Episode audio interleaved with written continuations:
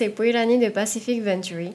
Bonne année et bienvenue dans ce nouvel épisode de Pacific Hoe, le podcast d'analyse de l'actualité globale et locale qui t'aide à naviguer efficacement dans ce monde changé. Cette semaine, nous nous intéressons au marché en croissance des viandes dites artificielles créées en laboratoire à base de plantes. Pour en parler, nous recevons Tereva Galopin, chef cuisinier réputé de Tahiti qui nous donne son avis sur le sujet. À suivre donc une conversation entre Tereva et Philippe. Tereva, Yorana Bonjour.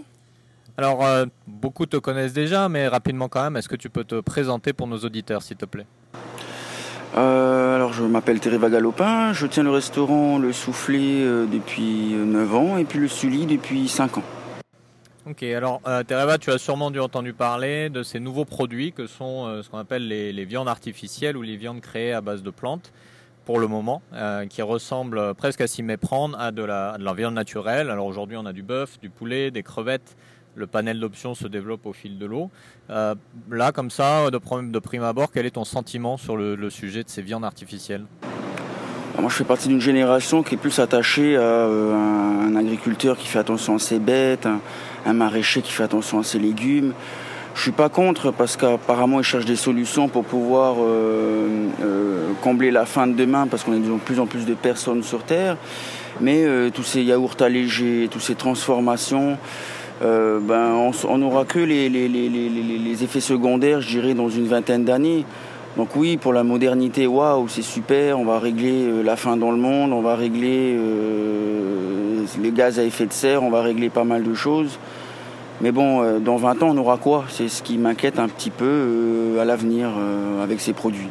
Donc plutôt principe de précaution sur ces nouveaux produits à ton niveau. Ah pour moi oui, moi, je prône du frais, je prône une traçabilité. Bon, ça va être compliqué de, de- de tracer une viande qui vient d'un laboratoire ou reconstituer en combien de temps, comment la cuire, comment la travailler. Euh, encore une fois, je suis pas contre la modernité si ça règle des problèmes de, gaz à effet de serre, de, gens qui n'arrivent pas à s'en sortir pour faire de l'élevage. Mais euh, bon, ma crainte, elle est quand même présente. euh, voilà, dans, dans, dans 20 ans, on aura quoi comme maladie, quoi? Parce que bon, on sera de plus en plus sur Terre, on mange des choses différentes. Je pense que la nature nous a montré que si on se calait pas aux saisons, il y avait des, réactions bah, de santé euh, différentes en fonction de chaque personne. Et, et là, alors là, on a carrément quitté les saisons, on réinvente euh, la viande, on fait le travail de, de- de- de- de- de- de celui qui nous a mis tout ça en place euh, depuis des millénaires. Quoi. Alors là, cette- ces viandes artificielles ont été en vente quelque temps ici euh, à Tahiti. Ça, on peut les trouver aussi dans des restaurants euh, en dehors de Tahiti, aux États-Unis, en Europe. Est-ce que tu as du coup déjà eu l'occasion de les, les essayer? Alors j'en ai vu, euh, essayer non, euh, bah, parce que j'ai pas envie d'avoir, euh, sur le principe de précaution, euh, bah, j'ai pas envie de tomber malade dans 20 ans, parce que, bon, pas pour goûter, je pense pas, mais quand ça rentre dans notre alimentation, voilà, c'est ce que j'ai un peu peur. J'ai pu observer différents reportages, parce que je m'intéresse quand même à, à- ce qu'on va cuisiner demain. J'ai vu les laboratoires en Israël qui développaient des viandes dans des étuves. Alors je trouve ça sympa euh, contre la faim, mais bon, c'est pas, c'est, c'est- c'est pas en- les, les gens qui ont faim, c'est pas non plus des cobayes, quoi. Je veux dire, on peut pas, euh, sous prétexte, euh, on va arrêter la faim dans le monde, euh, voilà ce qu'on a sorti. Mais en même temps, voilà, je suis quand même ouvert parce que on pourra pas euh, condamner tout un pays. euh, euh, euh, pour l'élevage ou autre, parce qu'il va nous manquer de la place tellement on est de monde, donc euh, je suis un peu ouvert à tout. Après les steaks de, de- de- de- à base de, fruits et légumes, pareil, euh, comment ça a été transformé, comment ça, parce que si c'est des légumes hydrogénés, bon, c'est- pas, je suis pas trop confiant. Maintenant, si c'est un légume euh, euh, écrasé, euh, qui a la même texture que le steak, euh, sans forcément euh, d'intervention chimique, ouais, pourquoi pas, pourquoi pas, hein, parce qu'en même temps, euh, ben, ça fera moins de mal aux animaux, parce que bon, il y a quand même la maltraitance dans les grands laboratoires, dans les grands abattoirs. On a vu aussi des reportages dessus. C'est quand même lâche pour nourrir le monde, mais euh, il y a vraiment un fossé entre le producteur qui avait 10 vaches et qui en prenait soin. La vache avait un nom, elle avait une traçabilité, on savait pourquoi elle avait ce goût, pourquoi elle était grasse. Euh, le fossé qu'il y a entre ces personnes-là et puis la grosse industrie pour moi, pour moderniser le petit producteur, ils ont dû faire des crédits ou autre, et donc du coup, ils sont dans une espèce de, course effrénée à, la rentabilité pour éviter de perdre leur exploitation. Il y a déjà un fossé entre les deux. Mais alors de passer de l'industriel à carrément un laboratoire qui produit de la viande, ouais, dans la modernité, on a fait un grand pas. Maintenant, est-ce que, que, que demain, euh, ça va nous permettre de vivre mieux? Je ne sais pas. Hmm. Alors du coup, est-ce que tu penses qu'à Tahiti, les consommateurs, de ce que tu vois, de leurs demandes dans ton restaurant, de, des discussions que tu as avec eux, est-ce que tu penses qu'ils seraient prêts à accepter ce genre de produit dans leurs assiettes ou est-ce qu'ils sont plutôt comme toi, un petit peu réservés, dans attendre et voir euh, comment ça évolue? Je suis un peu partagé, c'est-à-dire que je pense que les gens, il euh, y, a différents types de gens, ceux qui y croient, ceux qui y croient pas, ceux qui vont défendre euh, le petit producteur, celui qui va défendre l'industriel. Et tant mieux, parce que ça, permet d'avoir une discussion, un échange. Mais euh, bah, ceux comme la modernité, c'est sûr qu'ils sont curieux, ils ont envie de voir. Ceux qui ont peur de la modernité, là, bon, c'est peut-être un peu différent. Euh, moi, je suis encore un peu à l'ancienne, euh, partagé entre les deux. À l'ancienne, euh, où bah, je favorisais plus le, producteur qui, a donné un, prénom à la vache, qu'il a bah, malheureusement abattu pour nos papilles dans les règles de l'art, c'est-à-dire avec en l'accompagnant jusqu'au bout. Voilà, je serais plus à travailler avec ce genre de personnes qu'avec l'industriel. Mais bon, on est à Tahiti, donc à un moment donné, à la moitié-moitié sur notre carte, mmh. parce qu'on ne peut pas on ne peut pas non plus euh, mettre l'industriel dehors, sinon on ne vendrait plus rien parce que de plus en plus ils prennent de la place, euh, ils proposent des produits euh, sur, la place, donc bon, bah, ils prennent de plus en plus de place.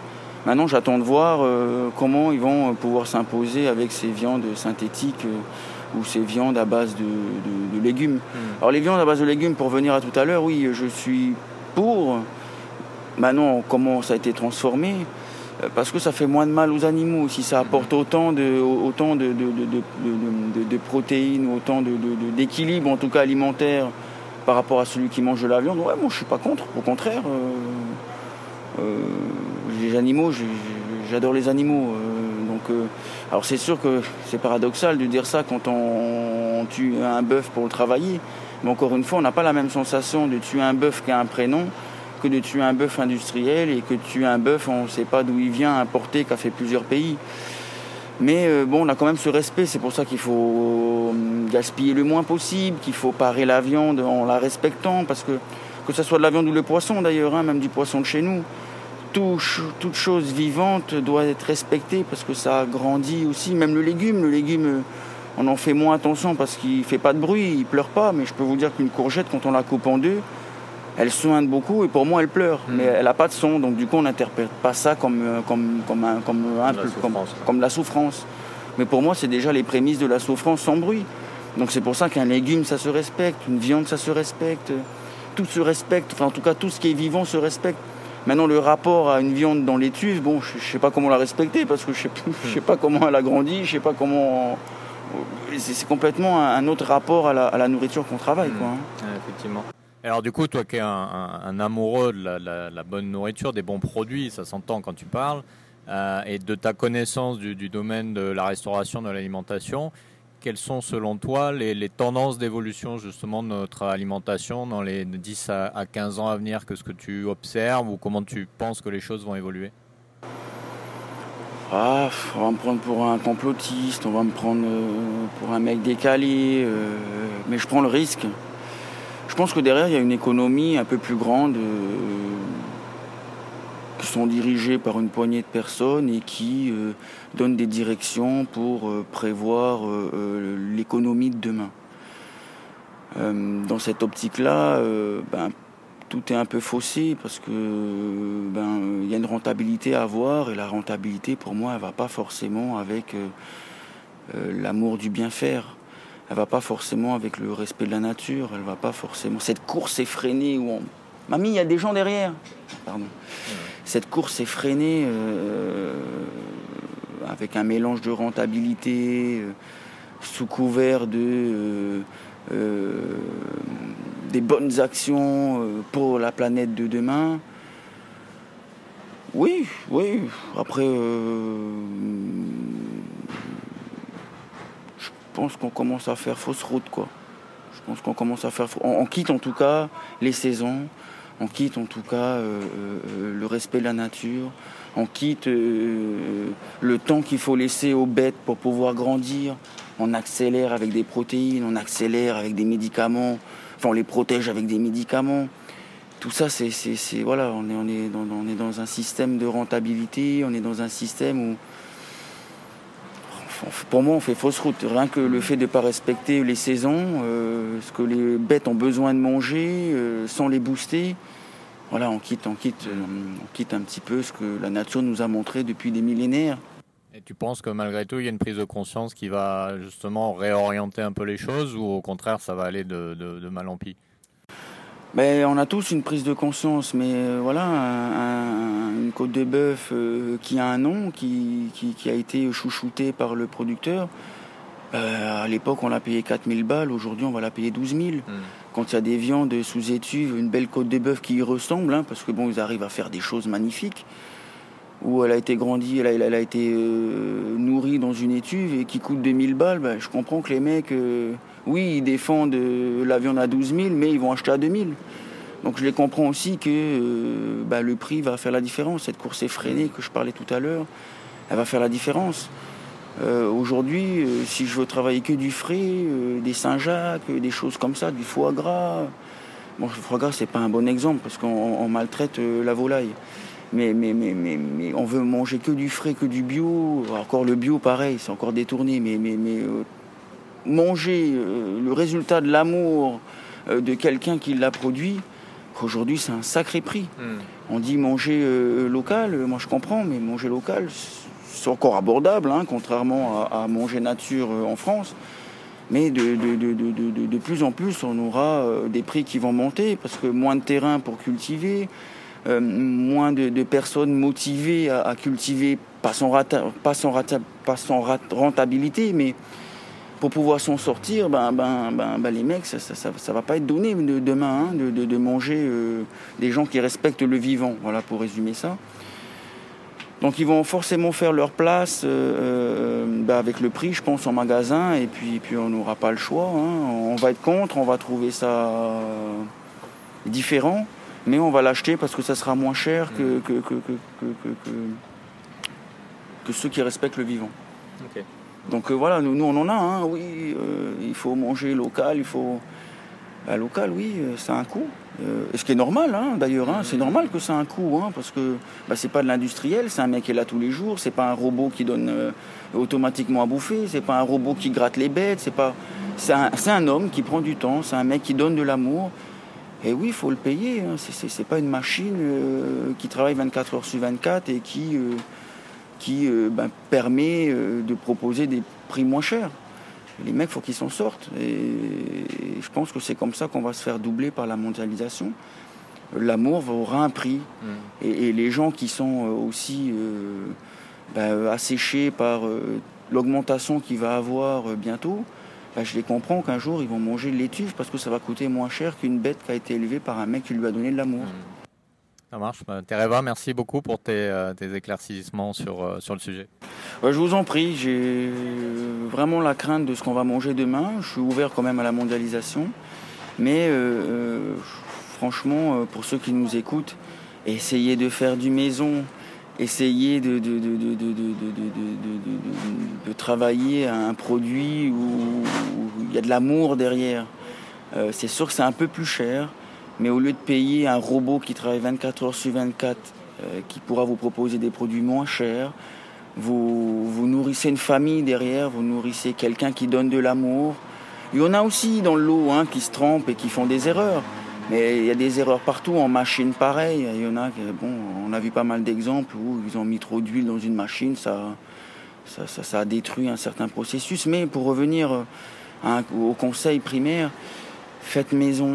Euh, vaut mieux avoir un bon produit dans l'assiette qu'une Mercedes et bouffer de, la merde parce que la Mercedes, euh, ben ouais, c'est top, c'est super. C'est pas du matu mais on est content de travailler, de rouler dedans. Mais bon, si c'est pour euh, avoir un cancer à 50 ans parce qu'on n'a pas de, suivi de cette modernité, si c'est pour perdre un membre de la famille ou un enfant même qui, parce qu'il a été trop nourri à, ses viandes ou à ou à ses, ou, à ses légumes retravaillés, bah, franchement, il vaut mieux avoir une Peugeot et puis manger un peu plus cher que d'avoir une Mercedes et, et partir plus tôt d'un cancer. Hmm. Euh, c'est le seul conseil que je donnerai à ceux qui nous écoutent. Je sais que c'est pas c'est pas évident. Euh, je sais que ça fait plaisir, mais euh, la mondialisation nous a montré un matu vu et nous a fait perdre un petit peu ce rapport à, la bonne bouffe, ce rapport à, l'amour de ceux qui donnent à l'agriculture ou autre. Mais, mais, c'est quand même la santé. La santé n'a pas de prix. Un rein, euh, bon, ça coûte moins cher qu'une Mercedes, mais bon, voilà, c'est, euh, la santé n'a pas de prix. Et pour moi, bah, vaut mieux manger une bonne viande un peu plus chère euh, qu'une viande pas chère. Ok, ça nous a rempli le bide. Mais bon, si c'est pour avoir un cancer du côlon, un cancer du pancréas, euh, vaut mieux rouler en Fiat et puis, puis bien manger que, rouler en Mercedes et manger du McDonald's. quoi. J'ai rien contre McDonald's, hein. moi j'en mange encore, je suis content d'en manger. Ça dépanne bien quand on n'a pas le temps, mais pas tous les jours, pas tout le hmm. temps, euh, pour pouvoir se payer sa Mercedes. Quoi. Voilà. J'ai rien contre Mercedes, j'aimerais bien en avoir une. Hein. Mais voilà, c'est vraiment, euh, je montre un petit peu le décalage hmm. du monde d'aujourd'hui. Les priorités, quoi. Voilà, où les priorités se sont déplacées pas vers du matu vu parce que je veux pas rentrer dans cette bagarre, dans ce discours, mais du, euh, du, je suis bien de ce confort qui, euh, qui nous fait perdre un petit peu la priorité de bien manger et d'être en bonne santé plus tard. Effectivement. Ok. Euh, merci beaucoup. Je vous en prie. La viande artificielle, comme toute innovation technologique, porte en elle une promesse, celle de participer à la création d'un monde meilleur en réduisant la souffrance animale et la détresse alimentaire. Mais comme toute innovation, cette promesse est encore pleine d'incertitudes, comme nous l'évoque Tereva. Son approche de cette innovation rappelle à de nombreux égards la vision de Audrey Tang, ministre digital de Taïwan, que nous avions interviewé dans notre podcast Pacific Talks l'année dernière. Le principe est simple. Plutôt que de lancer des innovations pour des raisons purement économiques, sans penser aux impacts à long terme, pourquoi ne pas renverser la balance et s'intéresser d'abord aux risques et impacts et trouver un moyen de les contrôler ou de les réduire au maximum. Et pour ce faire, la meilleure façon est sûrement de demander avant tout aux consommateurs ce qu'ils pensent pour innover sur des besoins réels au risque minimum. À suivre donc de près ce qui arrivera dans nos assiettes dans les temps à venir. N'hésite pas à partager cet épisode avec ton entourage et à le noter ou le commenter sur ta plateforme de podcast préférée. Si tu veux en savoir plus sur les tendances à venir au fil de l'année, n'hésite pas à aller voir la newsletter Tehoe sur ce thème. Tu peux la retrouver sur notre site internet www.pacificventury.com et tu peux également t'y inscrire pour ne jamais manquer un numéro. À la semaine prochaine pour un nouvel épisode, un nouveau thème. Prends bien soin de toi, Nana!